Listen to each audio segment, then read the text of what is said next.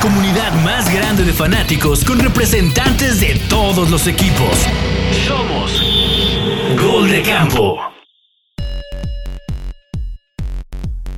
Camperas y camperos, buenas noches, ¿cómo están? Yo soy Chino Solórzano, hoy con otro especial divisional. Hoy nos toca el norte de la conferencia americana esta división que para muchos le están diciendo la división del moretón porque creo que se van a poner buenos los guamazos, los trancazos entre los cuatro equipos de, esta división, los Steelers, los Bengals, los Ravens y los polémicos Cleveland Browns. Entonces creo que esta división va a estar, va a estar bastante buena y no se pierden el próximo miércoles tendremos el norte, pero de la conferencia nacional y se va a poner igual, igual de bueno. Y pues para discutir de, de de esta división, pues me acompañan la gente que ustedes ya, ya conocen de, esta división tradicional, eh, que el año pasado creo que cuando hicimos este especial divisional, nadie esperó que Cincinnati fuera a ser la, revelación de, no, no solo de la conferencia o de la división, sino de toda la liga. Y creo que, pues a lo mejor puede, puede haber una sorpresa también este año y que las cosas vuelvan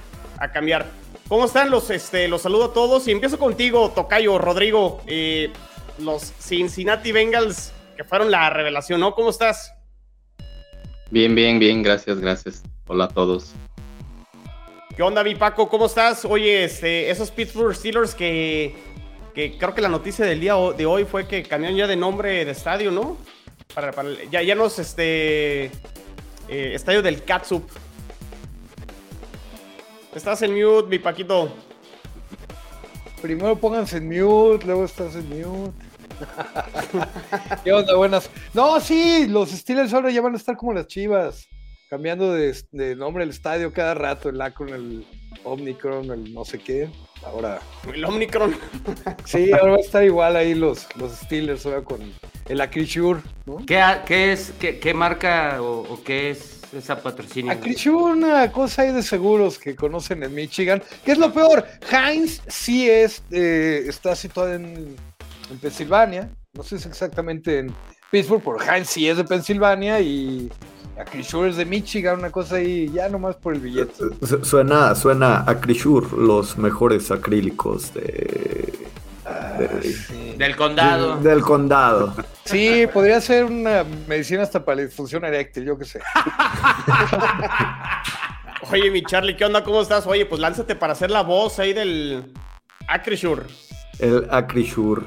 No, pues aquí, aquí sí, yo me estoy queriendo acordar de, como decías, del año pasado. Yo creo que nadie le dábamos en el mejor escenario más de seis victorias a los Bengals el año pasado. Y yo creo que los que nos fuimos altos dijimos seis y porque le van a ganar como de los divisionales y acá, porque no le veíamos más que eso, ¿no? es más, Charlie, ¿te acuerdas, ¿te acuerdas que entró Hanson, güey? Entró Hanson a ese programa, a ese especial.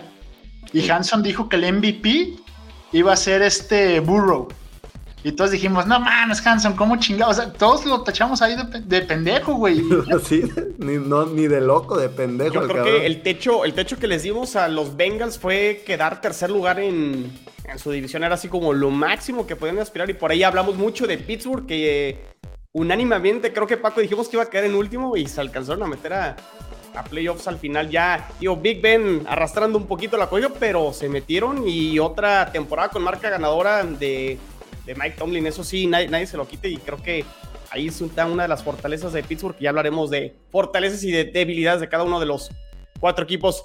Alemán, ¿cómo estás? Eh, pues tu equipo creo que va a ser el más difícil de poder diagnosticar en este especial divisional. ¿Cómo estás? ¿Qué onda, Chino? ¿Qué onda todos? Pues como bien lo dices, ¿no? O sea, estoy con la incertidumbre de quién va a ser el mariscal, de si vamos a tener mariscal, de si Deshaun Watson va a continuar su carrera. Es, es todo un secreto, ¿no? ¿no? No sabemos qué va a pasar. Ni siquiera me atrevo a decir cuáles son mis fortalezas y debilidades, ni siquiera sé qué onda con el equipo, güey. Entonces, eh, empezamos ya con el pie izquierdo, pero eso sí, el chisme ha estado bien bueno toda esta offseason, ¿eh? Eso sí, nos ha mantenido pues este, con un ojo al gato y el otro al garabato, definitivamente. Pues muy bien, Sixto, tú vas a poner aquí este orden, ¿no? Yo nada más que no se piquen los ojos y la verdad es que sí, sí es la división más ruda, entonces... ¿Qué andas tomando, eh? Ah, pues es un whisky que hicimos aquí en, Luisiana. En alambique, esa madre. En alambique. Su tradicional moonshine. Es correcto. Ya nada más aquí decimos no se piquen los ojos, no se muerdan. Vámonos. Muy bien. Pues perfecto. Tocayo, pues ya arrancamos contigo. Eh, pues vamos a hablar de fortalezas y debilidades. Eh, ¿Qué ha hecho Cincinnati ahora en todo este offseason draft, agencia libre, para que tú digas cuáles son las fortalezas o cuáles son las fortalezas y debilidades del de, equipo que se quedó muy cerca de ganar el Super Bowl? Este, pues mira que fortalezas, creo que por el momento sigue siendo eh, la, ofensiva, sin duda. el, el core de, de, receptores creo que es de los mejores de la liga, sin duda. Fácil, está en top 3. Muchos lo ponen hasta incluso en número 1, número 2 detrás de los Rams o, ahí van peleando. Y, sigue siendo, ¿no? Sigue siendo la fortaleza de Cincinnati, ese, cuerpo de receptores que tiene con, con, con Higgins, con, con, Chase, todo lo que demostró Chase el año pasado. Eh, Tyler Boyd, que es un, es un receptor que no le ponen mucha atención, pero también es un, un receptor que casi llega a las mil yardas también la temporada pasada y por supuesto Joe Burrow, ¿no? Que, que, demostró ser con ese regreso del año que, que fue eh, el quarterback franquicia que, que, estábamos esperando desde hace mucho tiempo. Sin duda yo creo que desde el Boomer Science no teníamos un quarterback así con ese liderazgo y, y, ya lo demostró, definitivamente demostró el año pasado de qué está hecho y lo que puede ser capaz. Y, ahora en este offseason, bueno, perdimos a, Yusoma que se fue a los Jets, precisamente a tu equipo, que, para mí fue una pérdida eh, sensible porque es un líder vocal, sin duda era un líder ahí en el, vestidor. Eh, se va a extrañar mucho. Trajimos a Hayden Hurst de, de, Atlanta, que también, también Charlie lo conoce porque estuvo en, estuvo en los Ravens. Una primera ronda, entonces tiene talento, nada más que como que no ha tenido buena suerte, ¿no? no, no ha podido demostrarlo ni en los Ravens ni en, ni en Atlanta, pero esperamos que en, que en, Cincinnati tenga, tenga ese segundo aire, ¿no? Para, pues ese tercer aire para, para poderlo demostrar. Y creo que las debilidades de Cincinnati sin duda sigue siendo un poco la, la, la, parte de los linebackers, creo que, creo que sigue siendo, porque si bien Logan Wilson tuvo una muy buena temporada, Jermaine Pratt, eh, que hizo la jugada grande ahí en contra de los Raiders para, para romper la racha de, de, de victorias ahí en, en, desde hace 30 años en playoff, creo que les, les hace falta un, un, linebacker más dominante que, que, ayude a Logan Wilson. Creo que eso sigue siendo la, la, la, parte débil. En la parte también que creo que se reforzaron mucho fue, bueno, la, obviamente la línea ofensiva que, que, también necesitaban muchísimo por, por tanto, tanto sack que tuvieron el año pasado. Y bueno, trajeron con a Ted Carras, a Alex Capa y a, y a Leel Collins de, de, de, de los Vaqueros. Entonces creo que se va, se va a, a, a mejorar muchísimo la línea ofensiva este año y también reforzaron el backfield, ¿no? Con, digo, perdón, la, secundaria con, porque obviamente el tema de Jesse Bates está muy trabado y lo más seguro es que se vaya a ir, no, no sabemos si, de hecho no sabemos si va a jugar esta temporada o no, pero bueno, esperemos que sí, por lo menos esta temporada juegue como con la etiqueta de jugador franquicia, pero lo más seguro es que se vaya. Y trajeron a Dax Hill precisamente de Michigan para cubrir, yo creo, pensando a futuro en esa, en esa posición eh, a Cam Taylor Breed también lo trajeron. A, trajeron a tres defensivos secundarios que, que, van a ayudar a reforzar la línea también porque se, se, se debilitó un poco con, con, con, la salida de Trey Waynes también, que realmente no hizo nada. Y creo que también se va a vencer el contrato de Von Bell, también no me acuerdo si este año el siguiente. Entonces, este, pues trajeron a, a, están, están pensando en el futuro, ¿no? En ese sentido para, para esa unidad y bueno, básicamente son, son las fortalezas y debilidades que yo le veo ahorita, ahorita por el momento al equipo. Para mí, definitivamente creo que lo más importante que hizo Cincinnati es que la debilidad más evidente y más clara y que se vio en el Super Bowl, que era la línea ofensiva, no necesariamente pasa a ser la fortaleza, pero al menos ya no es debilidad y creo que con eso este, se, se posicionan un poquito mejor. Digo, no sé, Charlie, Paco o Alemán, ustedes eh, como rivales divisionales, ¿cómo ven estos movimientos y fortalezas y debilidades de, de los Bengals. Yo, yo, yo, creo que la debilidad de, de, todo eso, o sea, es ver si cuajan, ¿no? O sea, al final del día, pues trajeron tres buenos a, este, adiciones a la línea ofensiva, ¿no? Que, que, van a tratar de como cambiarle ese, ese sentido a, a los Bengals. Pero pues hay, hay, que ver si cuajan. Y yo creo que la mayor debilidad de los Bengals este año, o sea, va a sonar como hasta medio, medio no, no tan futbolero, pero es el tema de que pues ya no van a ser solo perdimos al Charlie, ¿no? Se nos trabó. Se congeló, se, Sí. se con- se Pero congeló. estoy- Le, dio de acuerdo, de miedo, hecho. le dio me- miedo los, los Bengals. Cuando dijo no cuajó, él se cuajó, güey. Ándale. Pero no, de hecho, o sea, creo que capté la idea y, y yo iba a decir exactamente lo mismo, ¿no? Su mayor debilidad es que ahora van a ser el equipo a vencer de la división, van a ser el equipo a vencer de la conferencia. Entonces, eso les va a quitar una de las grandes fortalezas que tenían el año pasado, que siempre eran el underdog. Y siendo underdog, llegaron hasta el Super Bowl. Y hoy ya no va a pasar eso. Y no sé si se acuerdan, un super año, creo que fue el 2020, recuerda mi Charlie ahorita, que Lamar Jackson tuvo un año así, pero puta brutal. Y güey, era insostenible tener un año así otra vez. Entonces, yo no sé si a Burrow, a, Chase le- les pueda pasar exactamente lo mismo como a muchos jugadores de los Bengals. Pues yo lo que veo es que la neta le, metieron a, a lo que le tenían que meter y para mí lo que ellos están haciendo es la apuesta. ¿Qué es lo bueno que tengo? La ofensiva. ¿no? Entonces confío en mis receptores, voy y cuido a mi coreback y este y creo que sí entiendo esa parte de que tiene que cuajar. Pero eh, pues yo lo vería más bien como por el lado de Eli Apple o, o en la defensa, ¿no? Pero creo que, creo que la ofensiva es donde ellos ven el oro y fueron a, ponerlo más bonito y más brillante, la verdad. Entonces creo que hicieron bien y, y se ve atractivo que hayan llevado esos tres nombres propios porque pues no estaban, no estaban así de bien, ¿no? Entonces, con que lo hagan medianamente bien, pues suben uno o dos en ganados y perdidos y siguen siendo competitivos y, les da el beneficio de que ya, ya se conocen, ¿no? Eso, eso creo que puede ayudar. Dicen que no existe campeón sin suerte y la neta es que la temporada pasada los Bengals además tuvieron mucha suerte, muy pocos lesionados, ¿no? Joe Mixon sano toda la temporada, lo cual es rarísimo.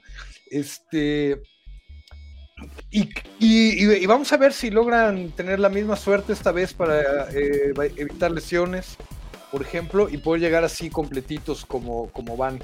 Eh, creo que es para mí esa es un poco su primera debilidad. No le veo mucha profundidad al equipo. Eh, se va Mixon, ni Chris Evans ni Perrine están listos para llegar a un ataque terrestre. Afortunadamente tienen tres buenos receptores.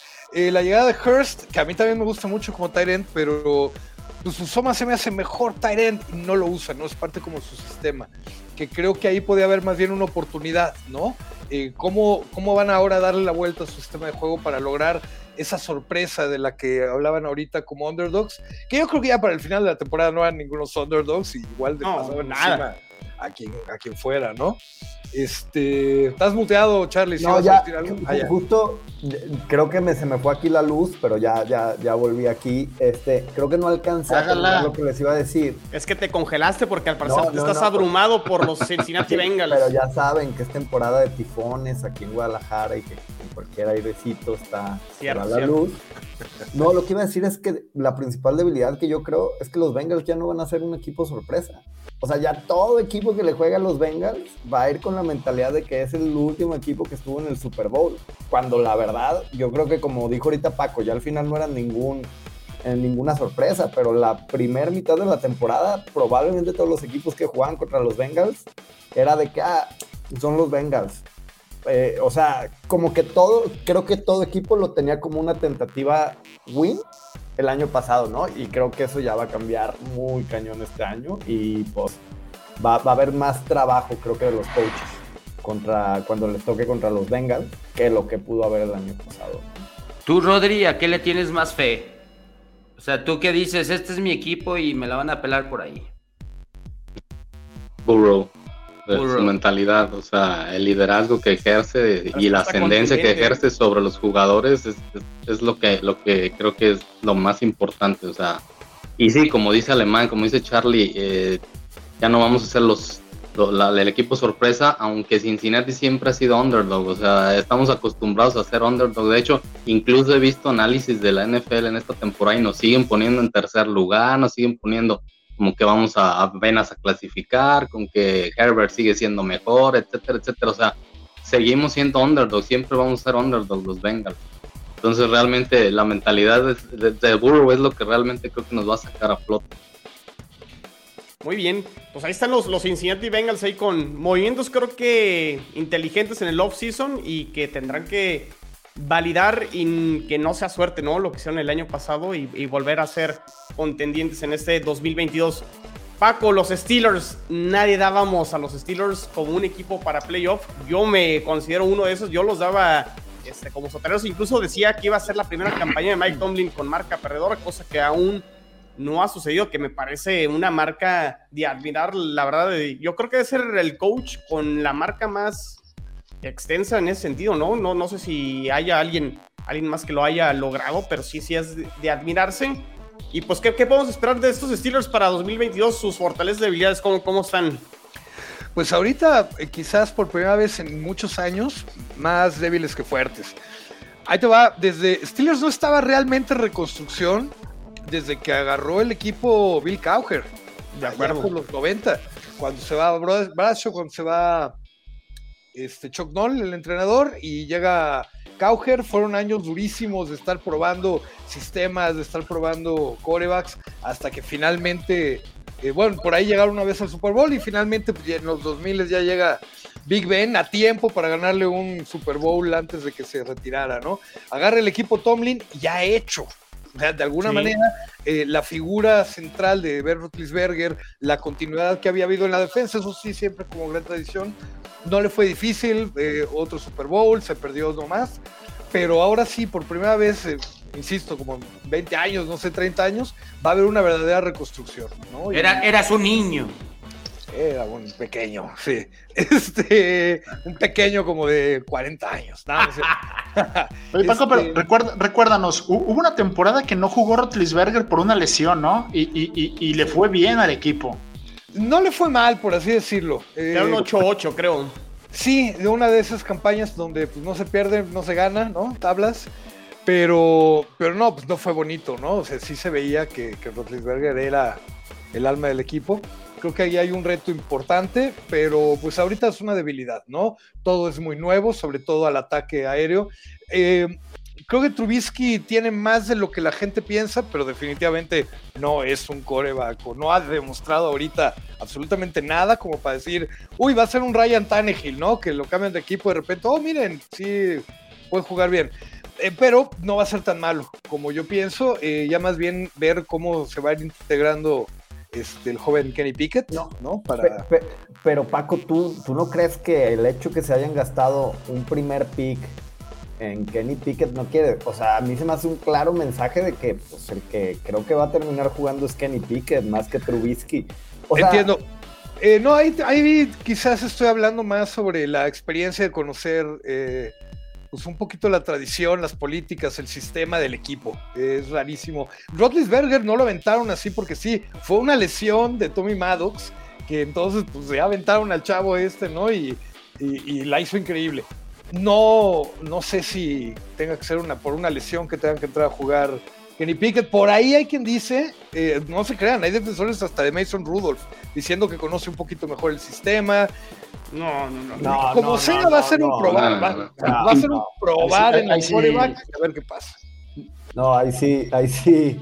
No sé quién, quién pueda tener la cabeza para defender a Rubio. No, pero, Por, ejemplo, hablando, hablando, de, Trubisky, hablando de Trubisky, eh, yo le veo un lado amable porque, a ver, Trubisky en los osos llegó, eh, llegó a ganar 11 juegos, ¿no? Y si, si comparas a los, a los osos de ese año, de ese año, con lo que tienen los acereros ahorita en coaching y en, jugadores.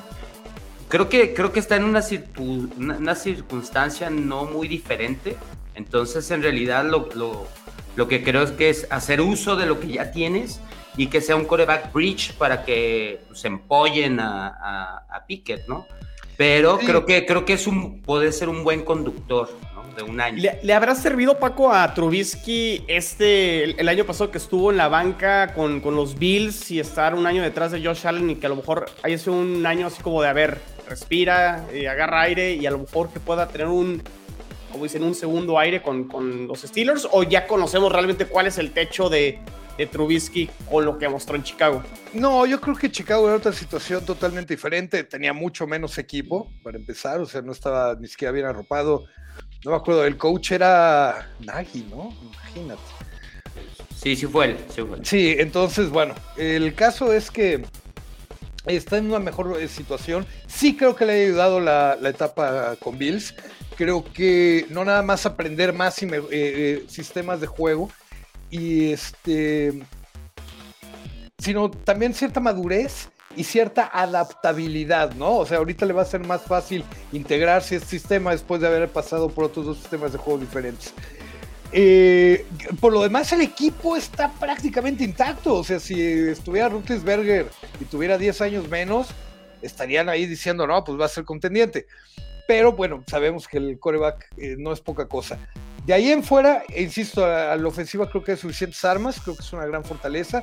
La ofensiva se apuntaló, pues, suficientemente bien, no nada espectacular. La- el retiro de Cam Hayward va a ser durísimo pero creo que eh, la llegada sobre todo de Brian Flores, que se le ha ido rebotado y pues afortunadamente cayó por acá, le dieron un cargo disque honorario que realmente él va a estar ahí coachando a, a la defensiva, ayudando a los diferentes coaches y yo creo que eso puede ser algo bastante bueno. Eh, al final, pues está todo en, la- en los coordinadores, el, sobre todo el coordinador ofensivo, Ofensivo. y en Tomlin realmente cómo van a hacer esta, a inventar una nueva ofensiva y una nueva mentalidad Ah. para el equipo. Ahora, en papel es la defensa más cara de la liga. Entonces, bajo esa premura debería ser la mejor defensa del año, ¿no? ¿Quién es el quarterback mejor pagado de la liga? Ay, espérate, no, no, no, espérate, no que no, no eso. no. Todavía Pero- no llegamos. Pero, por ejemplo, a, a mí me gusta el trío que tienen con el novato, que todavía no juega, pero considero que los receptores de Steelers, güey, los tres que tienen, eh, creo, que, creo que pueden hacer el trabajo más fácil para Trubisky y, esa parte es dejar a la defensa un poquito afuera y aunque sea muy cara, pues si descansa más, pues juega mejor. Y yo, yo lo que creo que es lo, lo chido de los Steelers este año y lo que a mí me llega a dar un poco de miedo es que la verdad, a diferencia del señor Paco Herrán que amaba a Rotelsberger y diario le tiraba flores, yo creo que Rotelsberger tenía tres años siendo una losa para los Steelers. Eh, yo, yo, iba- yo iba a comentar lo mismo, Charlie. O sea, la posición de quarterback es. Bueno, ahorita vamos a hablar si mejor o peor este, de, de cada uno de los equipos, pero me parece que el año pasado la posición de quarterback ya era una debilidad de, de Pittsburgh, ¿no? O sea, era, era un lastre, me parece, Big Ben.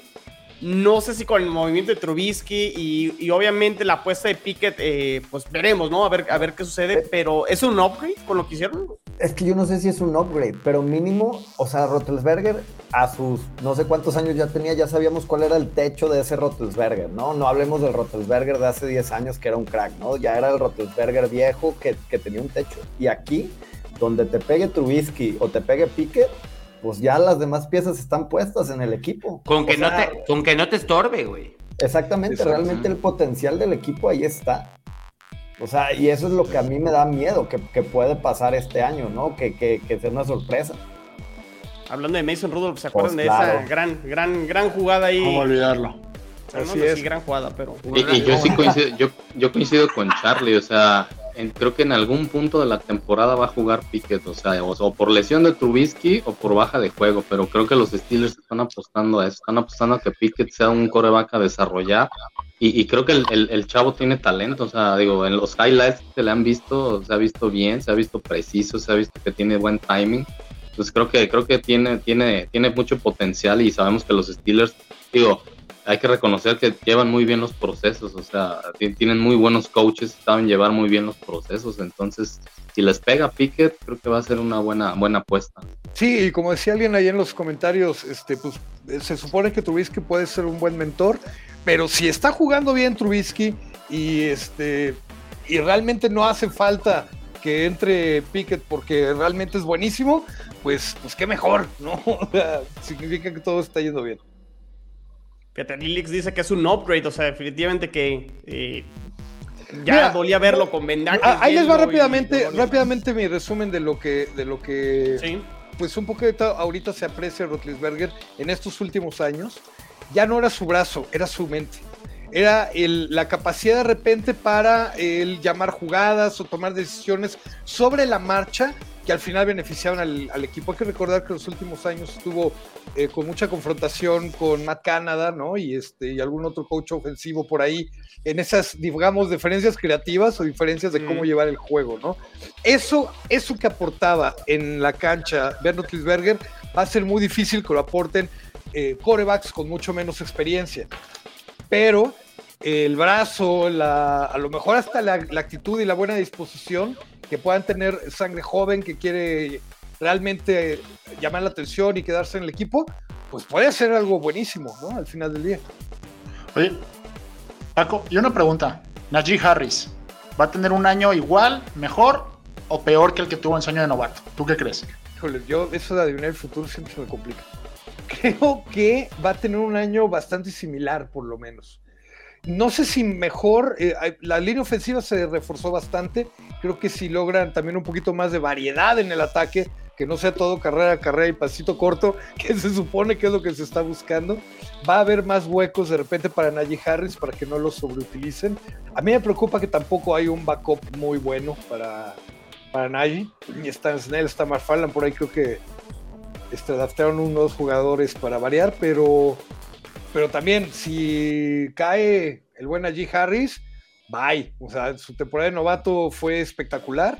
Yo creo que va a poder repetir por lo menos hacer algo más o menos, más o menos igual, ¿no? Ya está otra, pregunta, digo, igual ahorita, o, nos la guardamos ahorita para mejor y peor. Lo podemos guardar, pero. Como la pero, licenciado. Pero sí se lo, guardamos, lo guardamos para, para hablar ahorita de, de, los, este, de los Cleveland Browns que quedaron en tercero, que venían alemán de meterse a playoffs, venían de aquella victoria eh, contra los Steelers en la ronda de comodín y que compitieron de cierta manera luego contra Kansas, terminan eh, siendo eliminados y que el año pasado con Baker Mayfield ahí lesionado, eh, no sé si con algún tema de bronca con Stefanski y luego pues ya todo este offseason eh, turbio y polémico por la adquisición de Deshaun Watson, aventaron la casa por la ventana. ¿Cómo podemos definir las fortalezas y debilidades de, estos Cleveland Browns? Que en sí eh, el roster se ve muy parecido, pero el tema del coreback es una incógnita. Oh, fíjate. difícil de responder, ¿no? No coincido, Yo, yo veo al, roster bastante disminuido. Ok, Por tres bajas principales. Una, la de Baker, que sabemos que no tuvo su mejor año, pero que fue un cabrón que le cambió la mentalidad a un equipo históricamente perdedor, que los, los puso a competir eh, prácticamente todos los años que estuvo ahí. La segunda baja muy importante, que creo que era el alma del equipo, era Jarvis Landry. La baja de Jarvis Landry va a pegar como no tienes una idea. De veras, el pedazo de jugador que se llama Nuevo Orleans con un liderazgo como el que ponía Landry ahí en, todo el equipo ofensivo y defensivo también. Y la tercera baja que para mí es clave es la de Treter, el centro titular. El centro que duró toda la carrera jugando con, con, con, con Baker y que fue de las líneas ofensivas top de la liga. Él era el capitán, él era el que daba la voz del mando y él fue el que proyectó la carrera de varios de la, de la línea ofensiva de ese equipo y que hoy no va a estar. Entonces, Vamos a ver, vamos a ver ahí qué, qué, pasa con el equipo. Yo sí lo veo disminuido en cuanto a nombres. Eh, fortalezas, pues bueno, no puedo decir te gusta, ¿no? te gusta la llegada de Amari Cooper? No, no, me encanta la llegada de Amari Cooper, pero sabíamos que tenía un rol no tan protagónico en, en, Dallas. Sabíamos que es un cabrón que parece que exige más de lo que realmente pone en el campo. Totalmente contrario a lo que hacía Jarvis, ¿no? Eh, Tal vez lo que yo puedo poner como fortaleza y que todos ustedes van a estar de acuerdo conmigo es eh, el equipo de corredores, ¿no? Con Nick Chubb, eh, con Karim Hunt y con este muchacho de Ernest Johnson que, incluso ya lo, lo, entró bien. Le, dieron, le dieron ahí una extensión de contrato porque parece ser que va a ser como casi casi su año de novato porque va a tener mucha más oportunidad pero realmente lleva tres años en la NFL, ¿no? Y está fresco, tiene buenas piernas, tiene buenas manos, pareciera que es pequeñito, pero es muy, muy, muy ágil, muy fuerte. Entonces, definitivamente el, equipo, el, equipo terrestre va a ser la fortaleza este año para los Browns. Y, la, línea, con todo lo de Treter, sigue siendo top 3, top 4 de, la liga, ¿eh? O sea, tampoco, o sea, sí es una baja dura. pero Wills, pues ese pick de draft hace dos años, buenísimo, ¿no? Sí, sí, una bestia, el guardia izquierdo. aparte de que corren bien rudo esos dos que ya mencionaste y tienes el tercero, eh, pues Watson no está manco, ¿no? Entonces en realidad va a estar bien incómodo ver aquí quién se va a echar a correr y tampoco es como que pase mal, digo, pensando, hablando a la ofensiva. No, no Sixto, yo, sé que no está manco, pero no sé si va a estar esposado, güey, entonces eso va a ser un poquito, va a ser difícil, ¿no?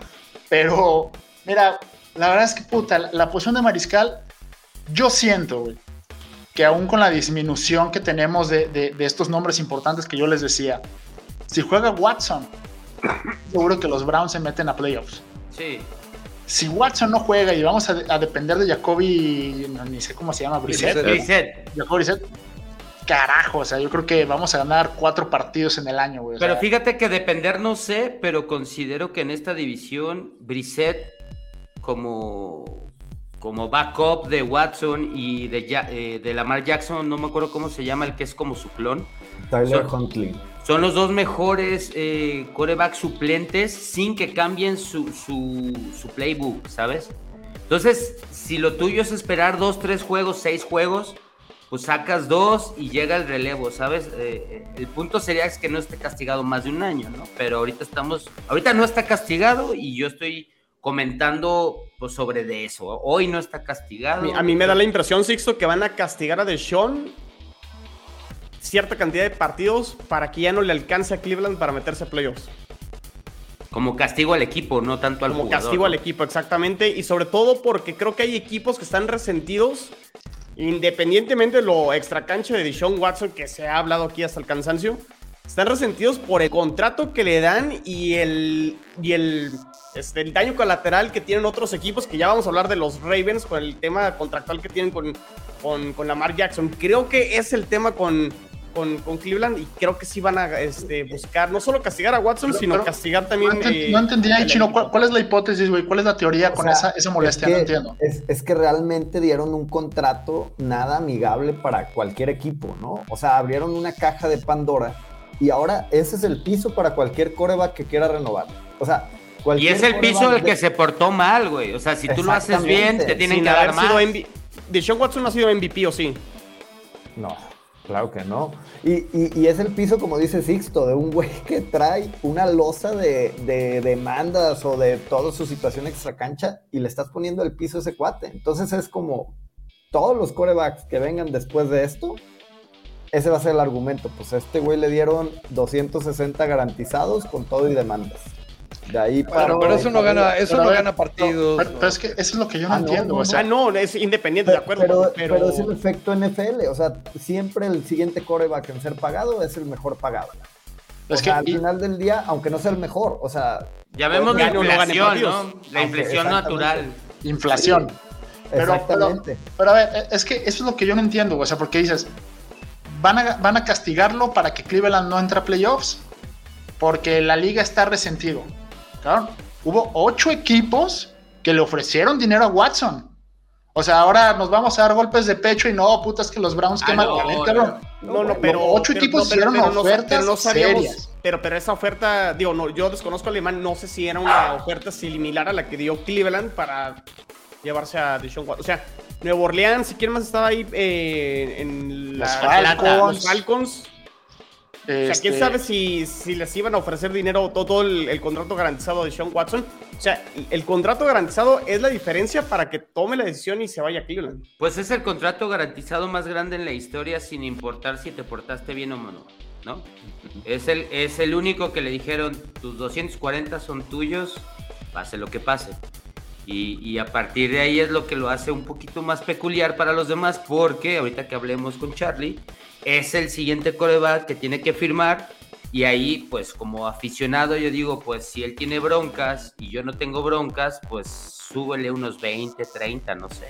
Pero esa, para mí, fue la razón por la cual el equipo le perdió la fe a Baker. Baker entraba en su último año de contrato. Pasara lo que pasara, Baker iba a cobrar arriba de 50 millones de dólares por año. Si se lo daban, si se lo daban. Se lo daban. Tengo una teoría, alemán. A ver, a ver.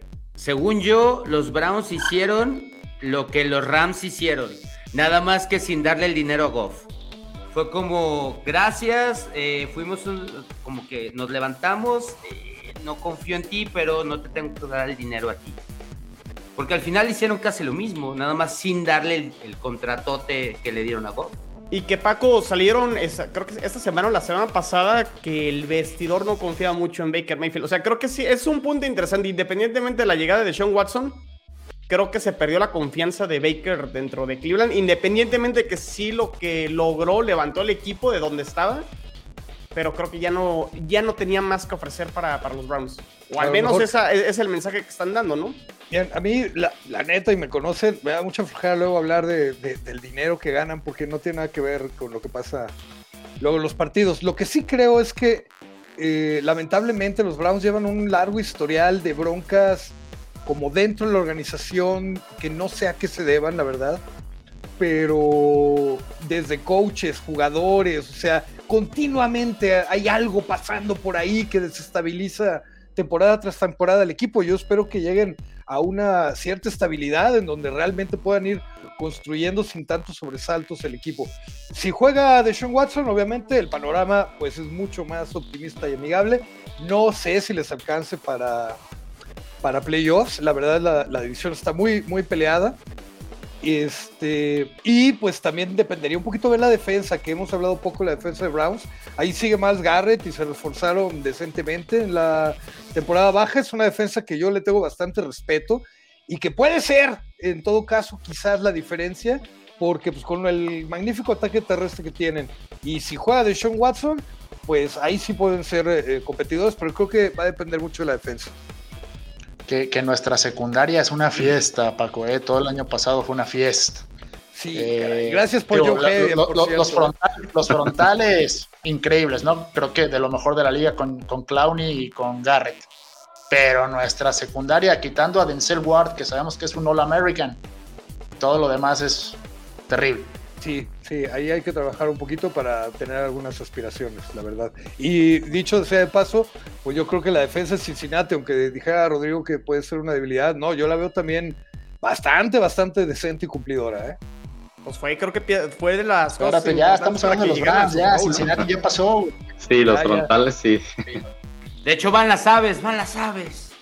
Hablando de, de, de secundarios, ahorita que Alemán no confía en la secundaria de los Browns, creo que todo lo contrario, Charlie, la secundaria de Baltimore pinta para ser una de las mejores de, de la liga, no sé si de la división, pero sí la liga pinta para ser No, eh, cosas interesantes. Eh, yo lo veo como una de las fortalezas de entrada en, en Baltimore, pero pues platícanos tú No, cuáles son mira, las yo- fortalezas y debilidades. Yo, yo te voy a decir, pues, o sea, sí de la división me queda claro que es la mejor secundaria y sí creo que podríamos anclar que ya viene siendo un poco la tendencia de Baltimore de tener una muy buena secundaria, ¿no? O sea, yo creo que, o sea, es que si lo piensas con la secundaria que terminó el año pasado, que terminó siendo una porquería, pero pues era una porquería porque Pero estaban realmente lesionados. Estaba lesionado todo el mundo. Entonces, a lo que voy este año, vas a traer a Marcus Williams, que es un safety top 10.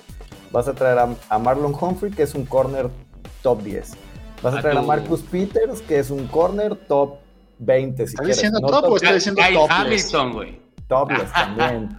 Y Kyle Hamilton, Kyle que Hamilton. hubo un momento que llegó a ser considerado de top Top 5, ¿no? dentro del Eh, draft. dentro del draft, ¿no? Que también es un safety de, de, de mucho. Híjole, se congeló. Otra vez se nos con- congeló. ¿Cómo, Pero- cómo pero- ven los demás a, a Baltimore? Yo veo a Baltimore, híjole, la verdad, fuerte y débil. eh, ¿Cómo? y, un, sa- y un saludo a los Ravenflocks. Está fuerte y débil. Está fuerte y débil, por- no, porque la, la- estamos hablando la de, de la secundaria. La secundaria considero que sí está bien ruda y está bonito que tengan una firma como equipo, ¿no? Creo que entiendo el mensaje como siempre han tenido un safety de calidad y ahorita puede que tengan dos. Y pues ya, ya regresó Charlie. Charlie, por favor, continúa aquí el relevo.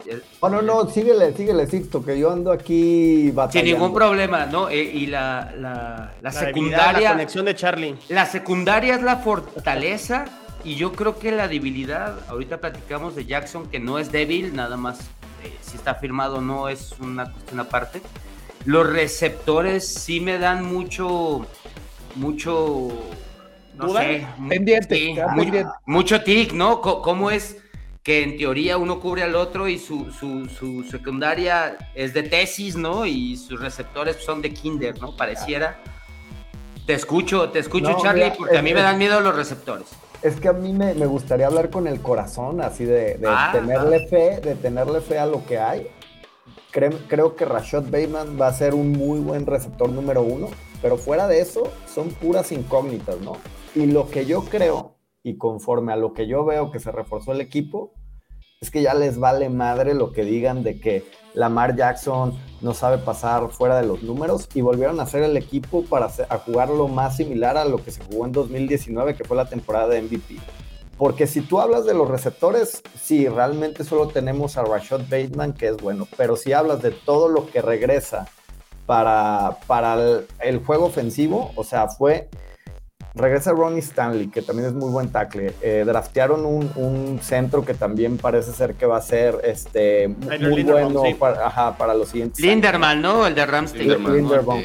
Linderman, Y, sí. y realmente, pues vuelve Nick Boyle, que es el mejor tight end bloqueador de la liga. Mark Andrews realmente, pues es uno de los mejores ends. Entonces yo creo que le están apostando a ese set de tres ends que tuvieron en el 2019, que, que tanto resultado les dio y fue esa temporada. Y se van a dejar un poquito de jugar con lo de como, pues, cual- como juegan la mayoría de los equipos, no van a intentar tener su sello ofensivo basado en correr, correr, correr y pases al centro con, con tus tres, o sea, draftearon dos alas cerradas este año, a pesar de tener tres cuates buenos en el equipo. Entonces yo creo que ese va a ser el sello del equipo y creo que entre las fortalezas que tenemos es que pues muchos jugadores top del año pasado pues van a volver a Van a regresar de las lesiones, ¿no? Eso es lo que creo que Los nos quiso por- decir. Dos. Sin duda, Baltimore Con- sano complete la es, frase aquí con Charlie, ¿no? es muy competitivo. ¿no? Y a- a- hay una gran fortaleza para mí que tiene Baltimore y que se habla muy poco. Para mí es el equipo mejor coachado de la división, ¿eh? Yo lo estaba pensando y. Es el equipo mejor coachado de la división. Fácil. No lo sé, eh, entre, Ste- entre Steelers y, y Baltimore. Sí, yo no ¿cómo sé si el mejor coachado, pero definitivamente la mente creativa de Harbo es una fortaleza mientras siga ahí, sin duda. No, Sí, los mejores mí sí lo head es. coach o sea, de la y no hablando solo de un año, sino ya en toda la carrera que lleva allá en Baltimore. Porque digo, hace dos años el coach del año fue Stefanski, que fue cuando metieron a los Browns a playoffs. Pero, per- pero, realmente viéndolo a largo plazo, a mí me parece que es, que es. La verdad es que incluso lo pongo por arriba de Tomlin. La verdad. Sí. Muy bien, muy bien. Bueno, pues pasemos a... Espera, espera, espera, yo, yo tengo unas cosas que decir Ah, de, de, de Baltimore y- rápidamente. No, antes, y ya nada más mi última cosa, porque no me quiero ir sin mencionar a mi pollo, pues al final del día tenemos el mejor pateador de la liga, y eso no va a cambiar por los siguientes. Es No se podía aguantar, no se podía aguantar. Güey, y canta chingón, güey. Es Mi un soprano, barítono. mi soprano Es- primero, es entonces eso también es un... A ver, es que al final del día, creo que siendo aficionado de Baltimore, te das cuenta lo importante que termina siendo un cuate que te mete No, ganan cuatro, partidos, Charlie. cu- Pues así de cuatro, fácil. cuatro de cada cinco goles de campo de Pregúntale a 60 yardas. Detroit, güey. Pregúntale a Detroit qué se, dime qué se siente. Dime qué se siente el sudor en la frente. Sí, no, eh, creo que eh, Baltimore, la defensa, la temporada pasada, solita demostró que no pudo llevar adelante el equipo, ¿no? Creo que eh, en, algunos periodos de los Steelers, eh, de repente la defensa fue capaz de llevar adelante el equipo, con Baltimore no sucedió así. la dependencia de Lamar Jackson está gruesísima, pero es un fuera de serie. Si realmente logra regresar a, aunque sea al 80, 90% de su capacidad, va a seguir siendo brutal.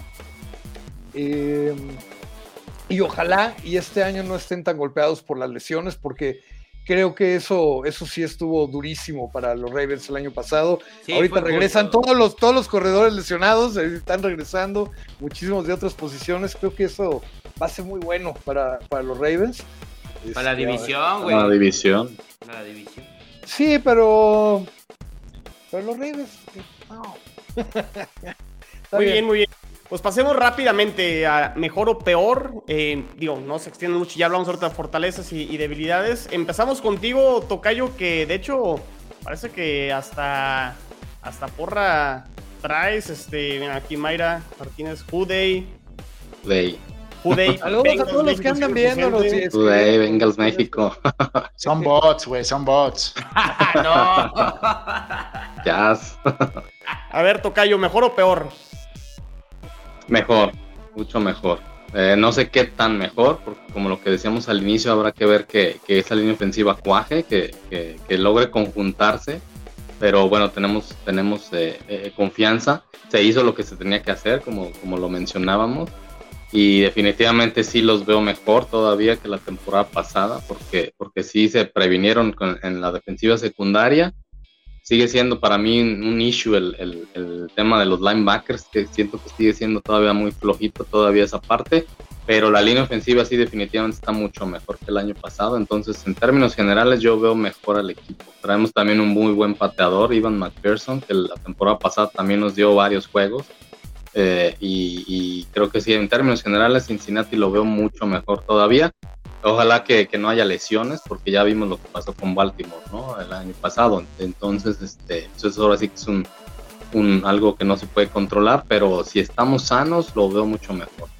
Oye, Rodrigo, ¿y, y si el año pasado quedaron subcampeones de Super Bowl y este año están mejor? Entonces ya, ya, ya les damos el Vince Lombardi de una vez o qué? Deja de no, eso, que, eh, que este, se ve regañona la de Paco. Sí, yo, yo veo a Alemán bien? resentido con el otro equipo de Ohio. Le anda ahí tirando a, al vecino de Ohio. No, no, pues es que yo creo que. Ohio? Me, mejor que llegar a un Super Bowl, pues solo es ganarlo, ¿no? Sí, no hay, pero no hay mejor que no, eso. no, es, no, es, fácil llegar dos veces, ¿no? Al hilo al, al, Super Bowl, ¿no? Realmente muy pocos equipos ya lo han hecho en los últimos años. Y sí es complicado, ¿no? Y dependen de muchos factores. Entonces se tienen que conjuntar una serie de, de, de cosas, de situaciones y, y esperemos que, que, que, nos alcanzara, ¿no? Pero sí, en el papel se ve mejor el equipo que el año pasado. Esperemos que, que lo podamos demostrar en, en la cancha. Muy bien. Y Chino, solo hay un equipo en Ohio, güey, ¿eh? Solo hay uno, güey. El de Cleveland. Nah, ¿Qué pasó? ¿Los Buckeyes o cuál, güey? ¿Ohio State o...? Muy bien. A ver, Paco, ¿mejor o peor los, los Steelers? Pues miren, les va a sorprender, pero yo creo que igual. La ¿Sí? verdad. ¿Se vale? Sí, porque si comparamos la, la, caída en el juego de Rotlisberger, a pesar de todas sus habilidades en liderazgo, con la juventud que traen ahorita este, un par de corebacks que pueden por lo menos jugar al mismo nivel o, o en números, dar resultados muy similares a lo que estaba dando Rotlisberger. Eh, entonces yo los veo bastante, bastante igual. Por, para bien y para mal. Por el lado malo, pues sí, eh, yo seguiré aguantando sus comentarios de carrilla y que vamos a acabar al último. Échenlo, ya sé que al final vamos a llegar a playoffs y no pasa nada.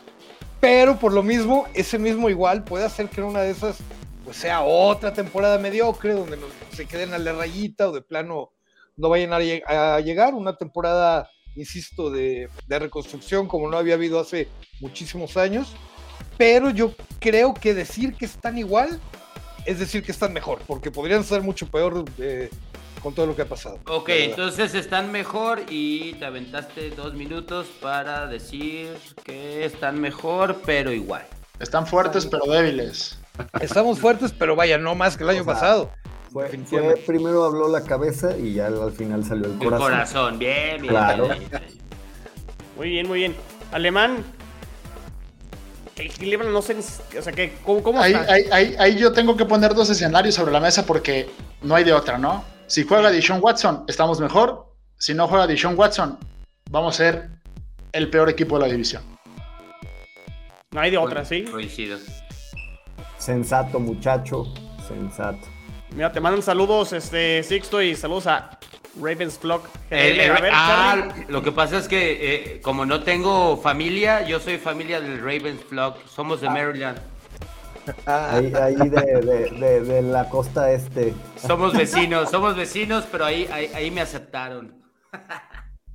Muy no, bien, a ver Charlie, ¿mejor o peor? Charlie. No, pues yo tengo que irme por mejor, o sea, no calificamos el año pasado, la verdad creo que nos quedamos en la rayita con todo y las lesiones, entonces pues no veo un escenario donde nos vaya peor, a menos que pase un escenario muy dramático como el que pasó este año, ¿no? O sea, de, que, que, recién pasó. Pero, pero pues no, sí la veo muy clara, yo creo que debe ser infinitamente mejor.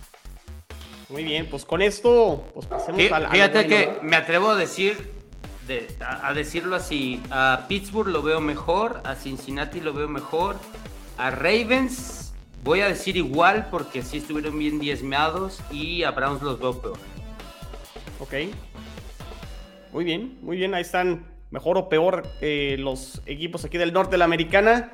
Y pues vamos a lo bueno. El, den su 1, 2, 3, 4 de, del norte de la americana. A ver, empiezo contigo, Paco, porque te veo ya con la sonrisa y, y ahorita dijiste, échenme a todos porque... Es el más predecible de todos. échale, échale, Paco. ¿Cómo, va a quedar este año? Eh, es que eh, por eso lo decía, porque ustedes van a decir que eh, lo malo que, o bueno, lo bueno, que están los Browns siempre, ¿no? Entonces está difícil ser el peor de la división. Este, primera temporada perdedora, McTomlin, no creo, no creo que vaya a ser una temporada perdedora. De hecho, cuando les digo, yo creo que estamos igual, creo que vamos a acabar igual. Creo que va a ser el primero Bengals el 2 va a ser, van a ser los Steelers, el 3 va a ser Baltimore, o por lo menos a lo mejor empatados en, en, eh, el récord. Y, este, y Browns, sinceramente, yo creo que ni con Deshaun Watson es un desmadre ese equipo, la verdad. Ok. Ok. A ver, Tocayo, ¿refrendas el título?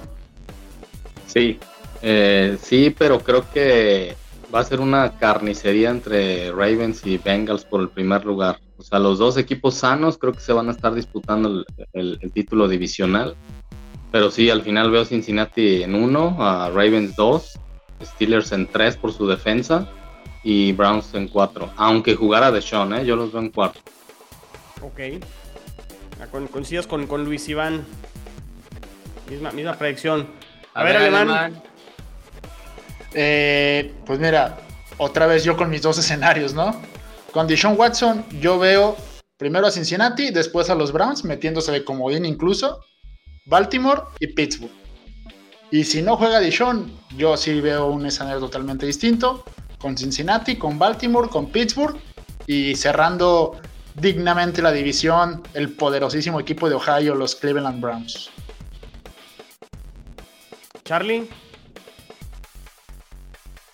Pues yo voy a coincidir con Rodri. O sea, la neta, yo, yo sí veo a Ravens ahí peleándoselo con Bengals, pero pues me tienen que ganar el corazón. Entonces yo sí creo que nos vamos a llevar la división, vamos a retomar el trono.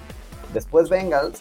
Y donde yo sí creo es que van a estar en terceros Steelers, pero sí creo que se andan colando, así ya con, con todos los boletos, ¿no? Y yo, ¿Es que pasarían tres equipos? Yo, yo, creo que pasarían tres. Yo no lo veo, yo no lo veo fuera de lugar, ¿eh? Yo, yo no lo veo fuera de lugar. O sea, sí, sí lo creo. Sí lo alcanzo a ver. Sí, también. Charlie nos iba a aventar la predicción de cuántos iban a entrar a playoffs, pero... No, no le den la razón porque se emociona y se queda... No, es, que sí lo alcanzo a ver, porque son siete, ¿no? Entonces, entre Potros y Titanes va a ser uno. Eh, donde está el gran splash, los jefes, los, los, los su pinche madre, ¿no? Esos güeyes es, es a billetazos y está interesante y todos lo vamos a ver pero la verdad yo sí creo, sí creo en Tomlin y creo que sanos los Ravens, este, a ver, sanos estaban en, la, en el primero de la AFC, ¿no? O sea, se cayeron en el último cuarto de la temporada, o sea, aún con problemas estaban ahí. Entonces, la división que está acostumbrada a partir de su madre es esta. Entonces, sí, sí veo más fácil que aquí salgan tres que de la oeste, que de la este. Wow. A ver, ah. ¿cuántos van a calificar aquí de, del norte de la americana? No, yo creo que dos, si acaso, si acaso. yo también creo. Yo, veo a los, a los Bengals con bastantes posibilidades de repetir el, el, pase a playoffs y, probablemente entre los primeros lugares. Pero es que ahorita alguien habló de la AFC, ¿no? De que, y creo que hay ahorita una gran competencia. Está muy bien la, la conferencia americana. Los tres de. Yo creo que el oeste sí pasan tres. De la este, podría. Sí, bueno. Uno. Otros dos. Uno. Uno, güey. Por- o uno, exacto. ¿no? Ahí ya se vería. También azul puede que podría pasar solo uno, aunque también ahí hay Es tres correcto. se, se van a andar dando. Este. Pero no, yo creo que dos. Yo creo que dos. Y creo que Bengals es bastante seguro. Y bueno, pues ya veremos si Ravens, Steelers o por ahí pues, sucede un, un- un milagro estilo Cruz Azul o Atlas para los Browns, que no se ve pronto. Todos los días. ¿no? Yo, yo- yo creo que se meten dos eh, y con reservas, ¿eh? O sea, yo creo que va a llegar así hasta la última semana esperando ganar para meterse el que vaya a quedar ahí de comodín, pero no, tres no los veo, la verdad. Mira, no. yo, yo, yo como externo ahorita me dicen estás loco, ¿no? Pero a ver, Denver tiene cinco años valiendo madre y fue el splash. Chargers, todos queremos ver que les vaya bien, pero no lo han logrado. Esta, esta división ha sido la más, co- la más constante, güey, honestamente. Entonces, pues hay que apoyar un poquito lo que ha pasado con, con el tiempo. Bueno, es, mi opinión. Así es. Oye, yo también concuerdo que me emociona más la NFL que el Mundial, aunque no es cierto, el Mundial siempre emociona. Pero ¿por qué diablos ahora Qatar lo, lo vamos a ver todo junto? No se va a poder disfrutar igual. No, no, es que no lo vamos a ver todo junto. El mundial lo vemos en, en- en- en resúmenes, güey. ¿no? Oye, Paco, antes de que nos vayamos, eh, no, no contestamos la pregunta aquí de, de Israel. Que si Piques puede ser mejor que Claypool o será el receptor. Bueno, que de que va a ser el receptor a futuro, seguro que sí. Eh, no sé qué vaya a pasar con Deontay Johnson y con Claypool cuando vayan venciendo sus contratos y lleguen a agencias libres. Steelers tiene una gran tradición de contratar grandes receptores, ¿no? Este. Y, y- y no lo sé. Mira, Deontay Johnson me gusta, pero tiene un problema que suelta muchos balones.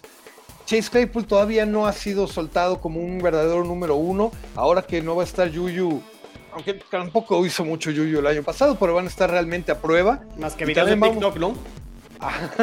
y ahora vamos a ver a Pickens, ¿no? Se dan cuenta que los dos picks de los Steelers se llaman Pick. Es correcto. Pickett y Pickens. Es correcto. ¿Qué onda con eso? Este, yo creo que Pickens va a ser el receptor del futuro, no va a haber de otra. Y a ver si Chase Claypool realmente demuestra un mejor nivel de lo que le hemos visto, porque lo hemos visto destellos, pero todavía no así echarse a la espalda del equipo. ¿no? Y hay, y hay varios receptores todavía en agencia libre, ¿no? Algunos va- va- bien interesantes. Julio Julio Jones, Jones está ahí. y, y Fuller. O por de él. ejemplo. O del Beckham, exacto. Pe- pero Oye. Hablando de Jarvis Landry, eh, Jarvis Landry y Odell Beckham eran de la misma generación, ¿no? no, Tienen la misma edad. Sí, claro, estaban- jugaban juntos, según Pero yo. según yo no son del mismo draft. O sea, Llegó, primero a la NFL Jarvis. Jarvis llegó primero a la NFL A y Miami, cuando ¿no? él estaba en Miami, ya después llegó de novato Beckham a, lo- a los gigantes. Pues todo eso para comentar que yo veo más enterito y, y más dinámico, y pues la prueba es que ahí tiene chamba, a Landry que a Odell Beckham, ¿eh? No, es- es que creo que el tema de Odell es que no va a jugar la temporada regular. O sea, Odell lo va a contratar un equipo por ahí de la semana 12 cuando ya vayan viendo sus aspiraciones de postemporada. Claro, listo claro, la claro, se semana tronó uno, la rodilla, sí es cierto. Sí. Pues es que brilla el zapato nada más, o sea, le hace y Eh. sale el brillo. Pero a ver, Charlie, Charlie, ya estás, de- ya estás este, descongelado. Aviéntate, avie- a ver, aviéntate algo ¿Y acá. ¿Quieren hablar de este tema o lo, guardamos el miércoles para AFC Beast? Eh, vamos a tener rankings ofensivos en, en AFC Beast el, el miércoles para que no se lo Sí, pierdan a las dejen, 8. dejen el tema de, de- de Wilson en paz, amor es amor, Oye, dejen yo- que yo- cada yo- quien esté con que quiera. Yo nada más ahorita que decían del Pickens, yo, yo hay una anécdota que los Steelers le robaron un receptor ahí en cuarta ronda a, a los Ravens y creo que ese va a terminar siendo más bueno que el mismo Pickens, que es el Calvin Austin tercero. Calvin Austin, exacto. Raro que eh, hayan eh, drafteado Sí, dos. a, a ver, de hecho eso, esa es como la anecdotilla, ¿no? Que, que lo, el, el- el- o sea, la- el, el manager de, de Baltimore, Eric de Costa, dijo, ya draftearon a Pickens, ni de pedo van a agarrar otro receptor y tómala, que se los quitaron así a, a un pick, ¿no? Entonces, pues ahí poquito para tenerle más giña. Un poquito a- más a- odio, a- ¿no? un poquito, ¿no? Para de calentando la pretemporada. Oh, que la bueno, está Qué, bien. qué maravilla, ¿ya ves? Ojalá los veamos jugar a los dos, ¿no? A Pickens y a Calvin Austin. Va a ser muy bueno ese, ese Calvin Austin, vas a ver. Muy bien, ¿algo más que quieran comentar? Un, un dato nada más ahí para el morbo. Semana 1, Browns contra Carolina. Baker Mayfield va a ser como 500 yardas y tres pases de anotación, güey. Vas a ver. Y, y- y- y te voy a decir algo, yo creo que tú, Alemán, eres de los pocos Browns que están tristes, ¿eh? Porque yo sé que tú eras un, un partidario de Baker de, ¿Del panadero? de- del panadero de corazón. Es que sí era chido el vato, güey. Es que la sí. neta, o sea, jugó lesionado, güey. ¿Cómo? Tenía mucho corazón. Tenía un corazón que tal vez yo no veía en un quarterback desde Stafford, ¿no? En, Cuando- en un café, güey. Cu- Cuando, se ponía a jugar este, lastimado, pero se aventaba a la línea de gol y anotaba. ¿Se- se Pero no se es tan acuerdan? bueno, es la verdad. No, no, o sea, los números dentro de, de los Browns no son malos. Estadísticamente es uno de los mejores quarterbacks que han tenido los, los Browns en su historia. Pero luego dentro de la cancha la eficiencia, híjole, como que algo pasaba ahí, pero a lo mejor en otro equipo le va mejor. ¿Se acuerdan, ¿Se acuerdan ustedes de, de- de Johnny Football, de Johnny Manziel? Sí. Tenía mucho duro. más talento que, que- que Mayfield, pero mucho más. ¿Cómo crees? ¿Cómo Claro que tenía más talento. ¿Cuál es el problema? El problema es que de acá no estaba y no tenía corazón y no ponía el liderazgo que ponía. Y, y llegó este otro cabrón que le faltaba un poco más de talento, pero que puso todo lo que había que poner y la, la carrera de los dos fue muy distinta. Entonces el tornado tiene que llegar para que a los cafés los lleven a la tierra de Oz. Si acaso es que ya no vamos Algo a así. hablar más de Baker Mayfield en este podcast, porque ya no está en la. En la No, yo nomás ¿no? puse el dato de Morbo, güey. A ver. Ni en la conferencia, ya está. Vámonos. Muy bien. Pues bueno, suscríbanse al canal de Gol de Campo en YouTube, síganos en Twitter, arroba Gol de Campo, Facebook e, e Instagram, eh, arroba Gol de Camp. Nos vemos y nos escuchamos en la que sigue. Y no se pierdan el miércoles el especial del norte de la Nacional, que creo que también pinta, pinta bastante bueno. Saludos, cuídense, bye. Vamos. NFL vive aquí. La comunidad más grande de fanáticos con representantes de todos los equipos. Somos Gol de Campo.